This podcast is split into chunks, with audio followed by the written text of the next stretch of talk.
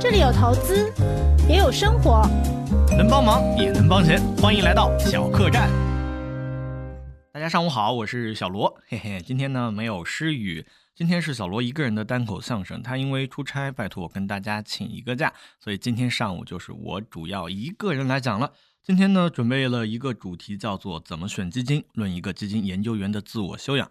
因为在准备这一期话题之前，我也在想。啊，那我一个人要讲几十分钟的话，跟大家讲一些什么内容？所以我就去问了我身边很多朋友哈。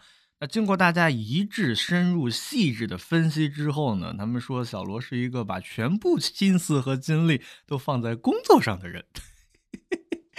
他说：“你就讲你的工作吧。那平常工作中，我也会进行一些基金经理调研呀，还有对基金的研究工作。所以我觉得大家在投资的时候呢。”遇到的那种问题，基金赚钱了，但是基民不赚钱的这种问题，我觉得我是可以展开来聊一聊的。刚开始我一听到这个话题的时候呢，可能心里是这么想的，有两种想法。第一个就是，哎，你这些基金经理都是清北啊毕业的，年薪百万啊，你拿这么多钱，你不给我们赚钱是怎么回事？哎，这是第一个想法。第二个想法，我觉得可能有没有可能不是基金经理的问题，是我们自己的问题。为什么这么说呢？这个东西呢，因为每个基金你可以把它想象成是一个工具。现在其实公募基金最大的问题是什么呀？最大的问题它是把如何进行资产配置、如何选基金抛给了基民，而不是这个基金经理去做。大家可以想一下，尤其是很多基金公司，它发了很多不赛道的产品，比如说在新能源产业链上，它一下可能发三个新能源车啊、新能源电池，还有新能源上游。它全部都覆盖了，但是你去买哪一个呢？就要投资者自己来决定。所以我觉得第二个问题就是，我们来审视一下自己，我买的这个基金、这个产品是否符合我自己的认知。由此，今天的话题我们就衍生出了三个方面：第一个，来认识一下自己，我到底是一个基金海王，还是说是一个长期选手？第二个，我既然是一个长期选手，那么我该如何选适合我的基金？我们第二个方面会讲一些选基方法论，大概有一到七个步骤。第三个方面呢，如果你觉得第二个小罗讲的啰里吧嗦的不适合我选基金啊，我也没有记住，那我们干脆直接给你超省心的两套懒人方案。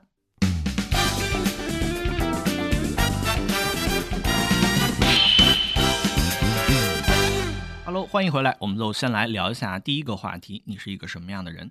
那之所以要讲这个话题，就跟刚刚我们说的一样。我们千万不要有那种，哎，我是买基金的人，我是大爷啊，有钱就是大爷，大爷怎么还要评判一下自己，然后不去挑你这个基金工具的问题呢？其实还真的有可能是这样。呃，举一个生活中常见的例子，我们做菜的时候，你可能会想象到，你是选用比较宽、比较重、比较厚的这种菜刀去切菜呢，还是选一个超轻薄的去切菜？这里面是有区别的，就是我们切肉或者是切蔬菜的时候。你肯定是选的比较轻、比较锋利的。你只有去剁排骨的时候，你才会去选我上面讲的那个比较厚重啊，拿起来也比较呃比较趁压手的那种刀去剁这个排骨，对吧？那这个刀的锋利度、它的轻薄度，我们就可以把它想象成基金的锐度。基金的锐度也可以说是股票的仓位。就比如说一个股票型基金和一个偏债混合型基金，或者是平衡型基金，我们从名字上就能够听出来。前者是全部是股票仓位，它的波动会很大，预期收益也会很高。后者可能会因为组合的一些规定啊，把股票仓位设定在百分之四十或者是百分之二十，那它相应的权重就会变低，那它就是那个剁骨头的刀子。所以不同的人应该是使用不同的产品，就好像前两天有人在知识星球提问我，他是问了我这样一个问题，你们可以听着一起思考一下，看看怎么帮他解答。他说。呃，小罗，我刚刚卖了一套房子，大概有几百万，然后有半年时间不用，你可以给我推荐几个比较稳的二级债吗？嗯，这个问题怎么回答？呃，我没有顺着他问我的这样的一个方向去直接给他推二级债。我们拆分一下他这个问题的核心。首先，他的钱是卖房子的钱，比较大的金额，他也讲了有几百万。第二，他的风险承受的。程度是比较低的，因为他选的是二级债，但是又想要有点收益，他没有直接去问买什么行业。第三呢，就是他这个时间只有半年，那半年的时间你是不能够买任何带有权益产品的这个产品的，这一点要提醒大家。为什么这么说呢？我们举例，我们去年拉了一个数据，就是百亿以上的二级债基的表现，可以发现全市场规模在一百亿以上的二级债基，在二零二二年保持了正收益的只有四个产品。哦，这个是一个什么样的概念呢？就是其他的二级债基在去年它这个固收加变成了固收负啊，股票仓位直接拖累了它在债券上拿到的收益，所以对他来说，二级债不适合他。高股票仓位的基金就更不适合他了。根据他的这个时间承受能力，只能够去选一个定期存款。那我就建议他，我说您可以带着您的钱去银行，因为金额比较高，直接跟银行去谈一个定存的利息就可以了。除了这件事情之外呢，还有一件事情是在周五的上午，有一个人评论了我在十天之前回答的一个问题。呃，之前那个人问我，他说现阶段我们去投资债券基金，是不是要以短债为主？今年的利率大概是一个什么样的情况？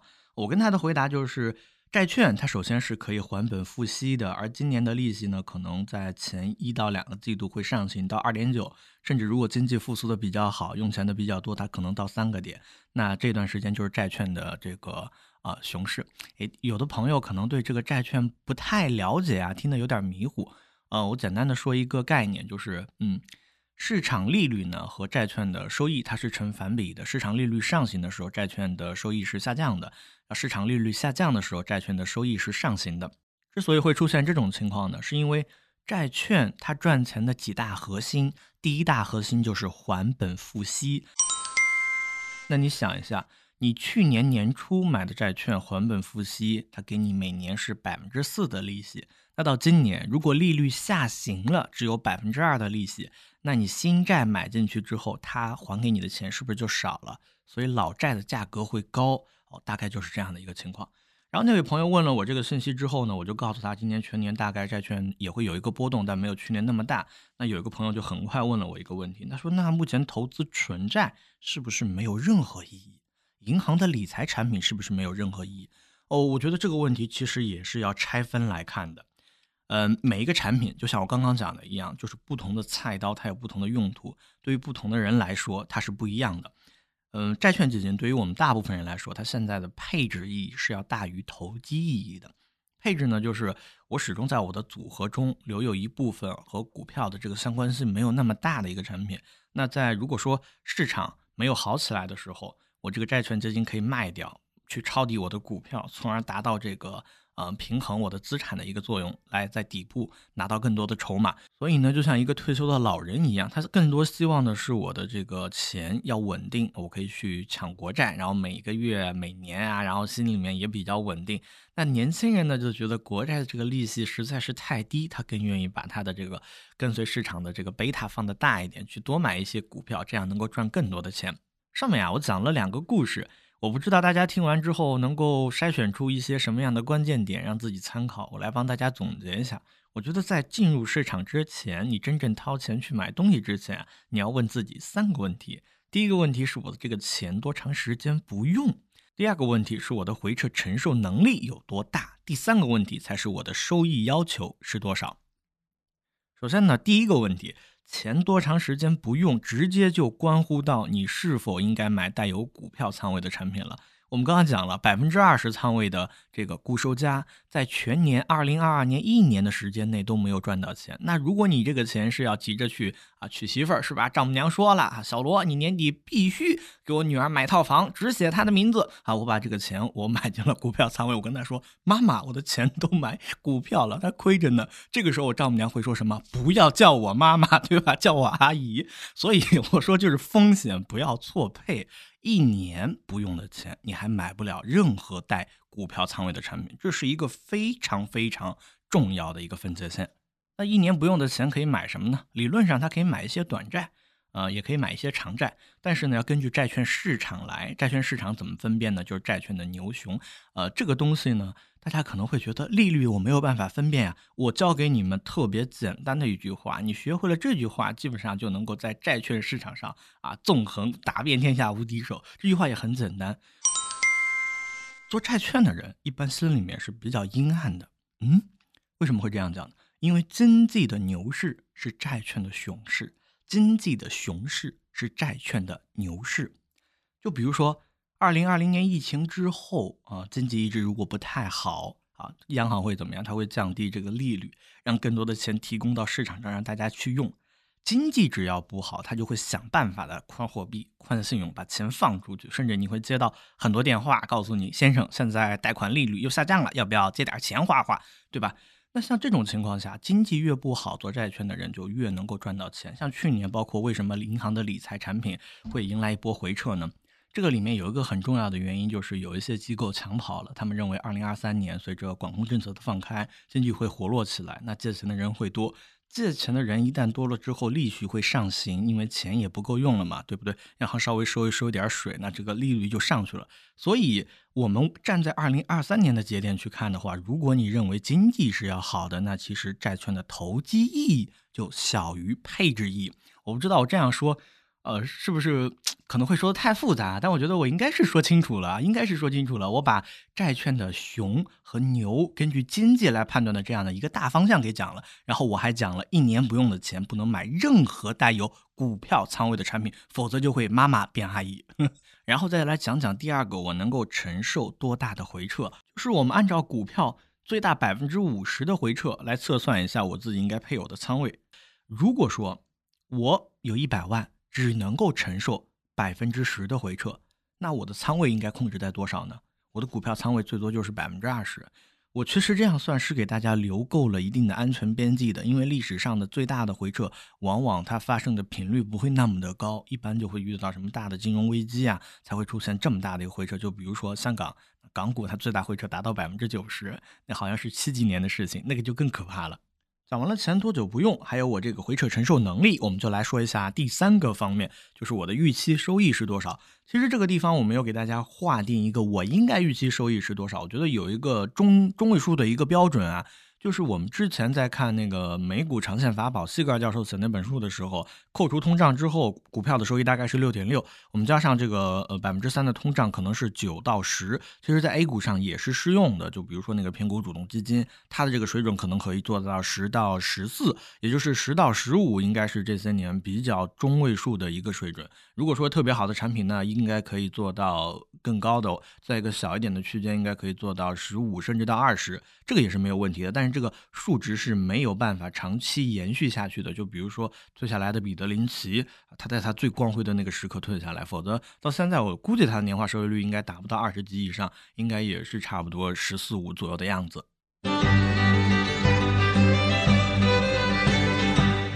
前面呢，我们聊的东西呢叫认识自己啊，我感觉聊的好像有一点干巴巴的，你们会有这种感觉吗？嗯，那我们再来讲第二个方面啊。第二个方面就是我确定了我是一个什么样的人，我能不能配置这个权益仓位，配置多少之后啊，我再来讲讲我该怎么样选这个产品。那市场上产品呢，无外乎只有两大类，一大类呢是别人人来管，另外一大类是由指数编制来管，我们叫做主动和被动。也有一句话去形容买这两个产品的心态：买主动基金你要被动一点儿。买被动基金，你要主动一点。这个后面一句话也很好理解。我刚刚讲了，现在公募市场上最大的问题啊，公募基金最大的问题就是把。如何进行资产配置？该买什么产品？这个难题抛给了投资者。所以，我们买被动产品的时候，去配置这些指数的时候，需要主动一些。那么，这些指数都有什么呢？这些指数有上证五零、沪深三百、创业板、中证一千、MSCI A 五零，这些大家都是常见的一些指数。那你们对这些指数有一些认识吗？我们今天呢，也可以简单的唠一唠。首先呢，我想先跟大家说一下。像上证五零、沪深三百、中证五百这些以数字为代表的，他们都是按照市值和流通性来的。也就是说，他们这些股票是从 A 股上选出市值比较大的一些公司来进行一个代表。就像上证五零，它里面比较多的有。呃，银行和食品饮料，所以它是首先是一个超大盘，因为它上证五零选取了上交所五最大的五十只股票来进行投资，它整体风格会更加偏向于价值一些，它的波动进攻性可能会小一些，或者说在它之前它已经充分的体现它的进攻性。然后第二个是沪深三百，沪深三百它可以算是全市场上的一个业绩标杆了，你看有很多主动基金都以它来作为业绩基准。什么叫业绩基准？业绩基准就是说，我如果当年的收益没有跑赢沪深三百，那么我就是失败的。我收取了投资者一点五的管理费，我没有对得起这一点五，没有跑赢。但是这个相对的区间呢，也是有一定讲究的，一般是以年为单位，但是也不排除说某一年跑输，然后在后面几年大幅的跑赢。就比如说在一九二零二一年，有很多主动基金由于超配了一些行业之后，比如说消费、白酒，还有这个新能源，大幅的跑赢了这个主要的指数。那。沪深三百呢，它为什么会作为全市场上的一个业绩基准呢？是因为它选取了沪深两市。哎，你看，上证五零是上交所沪市，它沪深三百是选取了沪深两市市值最大的三百只和流通性最好的三百只股票来进行这样的一个配比。它呢更加的综合。现在上沪深三百上最大权重应该是食品饮料、大消费和大金融。这两个比例合计超过了百分之五十。另外呢，像现在的电力设备、新能源、医药还有电子也有一定的权重，所以我们去买沪深三百其实是一个不错的选择。因为指数它始终在喜新厌旧，哈，就是市场上选择什么样的企业、什么样的股票。它的市值涨上来之后，那沪深三百不会管它有什么样的瑕疵，它的市值上来，流通性又好，那我就会把它给选到我的这个指数编制里面。而市场上又有很多很多的资金去配动配置这样的一个指数，这样就又买进去了这个企业。然后如果说这些企业后面干的不行，它会被剔除出指数。所以说买指数就是这样的一个好处，可以摒弃你这个人性上的一些弱点，它可以主动帮你做到啊喜新厌旧这样的一个功能。然后还有一个是中证五百，中证五百它其实市值中位数比沪深三百要更小一些，它在大部分人的眼里面，它可能是略带一些成长性的，因为沪深三百的股票是从哪儿来的呀？从中证五百里面来的，呃，还有一个指数是中证八百啊，它包含了三百和五百。那我们先说这个五百，五百它有成长性，然后票又小。这些东西由于现在经济发展的比较好，这些企业成长性也会很强，所以它的预期收益率和它的整体市盈率其实是要高于沪深三百的。那我们就可以把它看作成是一个成长型的一个中小盘股票。为什么说它是中小盘呢？因为还有更小的股票嘛，中证一千，还有国证两千，他们选取的标的，我们按照这个数值来看的话，它可能就更小了。比如说中证一千，它剔除了沪深啊八百之后啊，选出来的这个股票，呃，后一千只的这样的一个组成，它就更小了，可能只有几十个亿啊，它的它的股票。在这些数值类的指数之中呢，还有一个比较特别的，我建议大家要关注一下。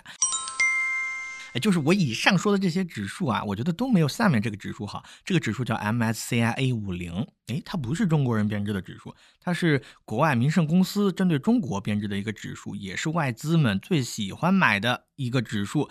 这个指数它虽然也是写的五零，但它不是按照市值来确定的。它是按照各个行业的龙头来进行选股票的，就比如说啊，像这个建筑行业，它也会选出其中的一个龙头公司；银行哈，它可能会选招商啊，或者选宁波呀，它也会选其中那么一个公司。然后其他的食品饮料啊，茅台、五粮液，它也会选进去，就是把这些龙头都选进去了。那它的这个底层逻辑其实就有点像李迅雷老师讲的 K 型分化。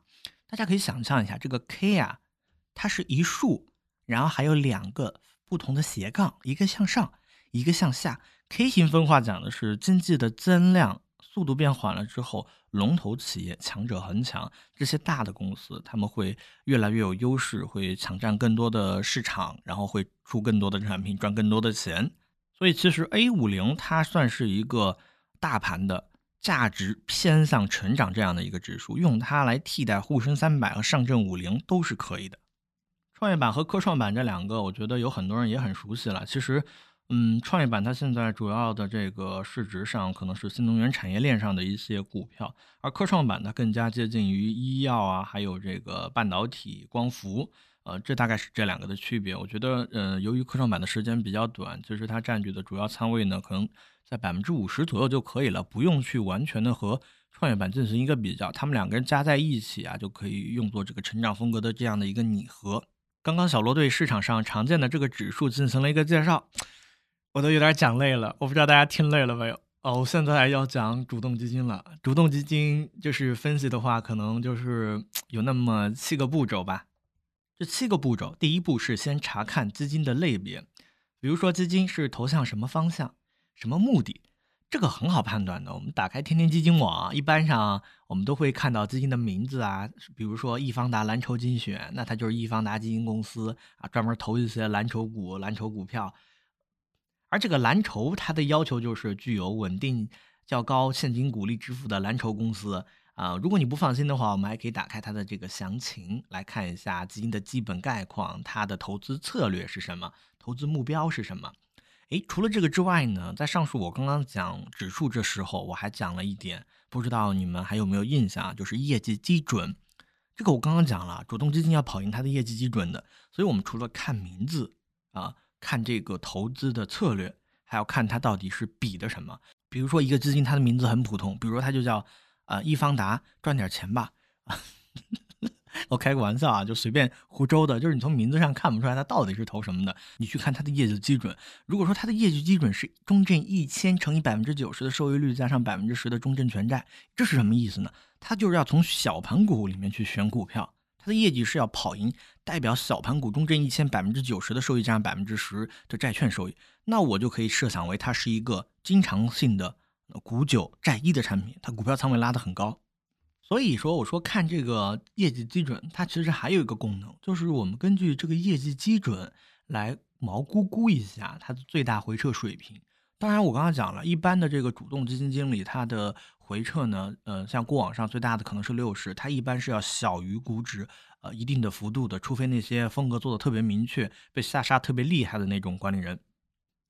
第二个步骤。我们要看一下基金经理是什么人，看一下他的从业背景有什么研究经历，能力圈在什么地方。我们还是以这个易方达蓝筹精选为例，易方达张坤，我想大家都比较熟悉啊，他是市场上比较知名的管理人，大家都知道他比较喜欢重仓白酒，拿一些大蓝筹。其实张坤在零八年加入易方达之后呢，他先是从事的地产、建筑行业的研究工作，他的成名作品易方达中小盘混合，哎。哎，大家看到吗？中小盘混合，我们用第一个步骤来分析的话，你是不是以为他是做中小盘的？其实不是啊，就基金也存在这种情况。所以我们第一步看完了之后，还要往下看。它后面改名了，叫易方达优质精选，因为这个小盘混合是挂羊头卖狗肉，买了很多大盘股，买了很多股那个酒庄。它改名的原因就是因为持仓个股和基金的名称主题不符才改的，这个我们叫做风格漂移。所以呢，我们可以再多留意一下这些基金到底都买了什么，他最喜欢的持仓个股是什么，风格在哪一年有变化，有没有比较明确的风格指向？爱拿白酒，这就是一种风格指向。第三个步骤，我们要看一下基金在不同时间段的走势，什么时候能够打败市场，什么时候平平无奇。这个地方我们就要拉开基金的这个业绩走势图来看一下，在历史上。比如说，张坤从一二年开始任职，他的业绩其实是从一六年之后逐渐走强的。而且在一七年大幅打败了市场，随后在一九和二零年走出了最辉煌的时刻，然后在二一年度大幅回撤。大家可以仔细想一下啊，它这个最辉煌的时刻，二零一九和二零二零，其实正是市场上大蓝筹风格、白酒风格最强的时候。那随后这种风格就遭受到了暴锤，所以马快还是人强，基金经理是否在乘东风，这也是咱们的一个考虑的因素。那个我看了一下，差不多唠了有二十多分钟了，嗯，确实我讲的有点累了。那个要不跟大家，呃，我们先做一个上场的总结吧。就是我今天，嗯，上半场我讲了什么？我今天上半场呢，主要是从咱们在入市之前要对自己本人有一个认知，啊，主要是从我的钱多久不用，承担的风险有多少，最后再问收益，这样呢可以保证我不会遭遇到这个风险和产品不对等的这样的一个情况。其次呢，我们对市场上主要的一些指数进行了一个讲解，比如说沪深三百、上证五零，还有这个中证一千。我们啊，这个小盘呢，我们是一笔带过了。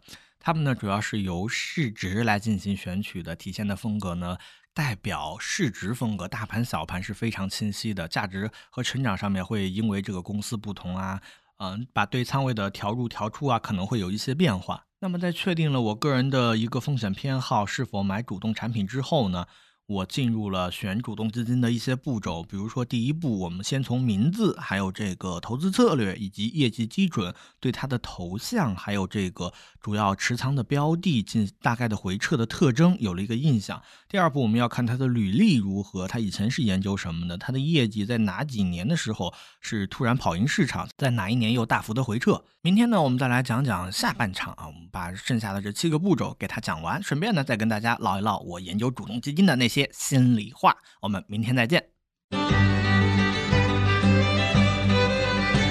哎呀，进度条没了，别着急，下期节目更精彩。每周六上午十点前，我们不见不散。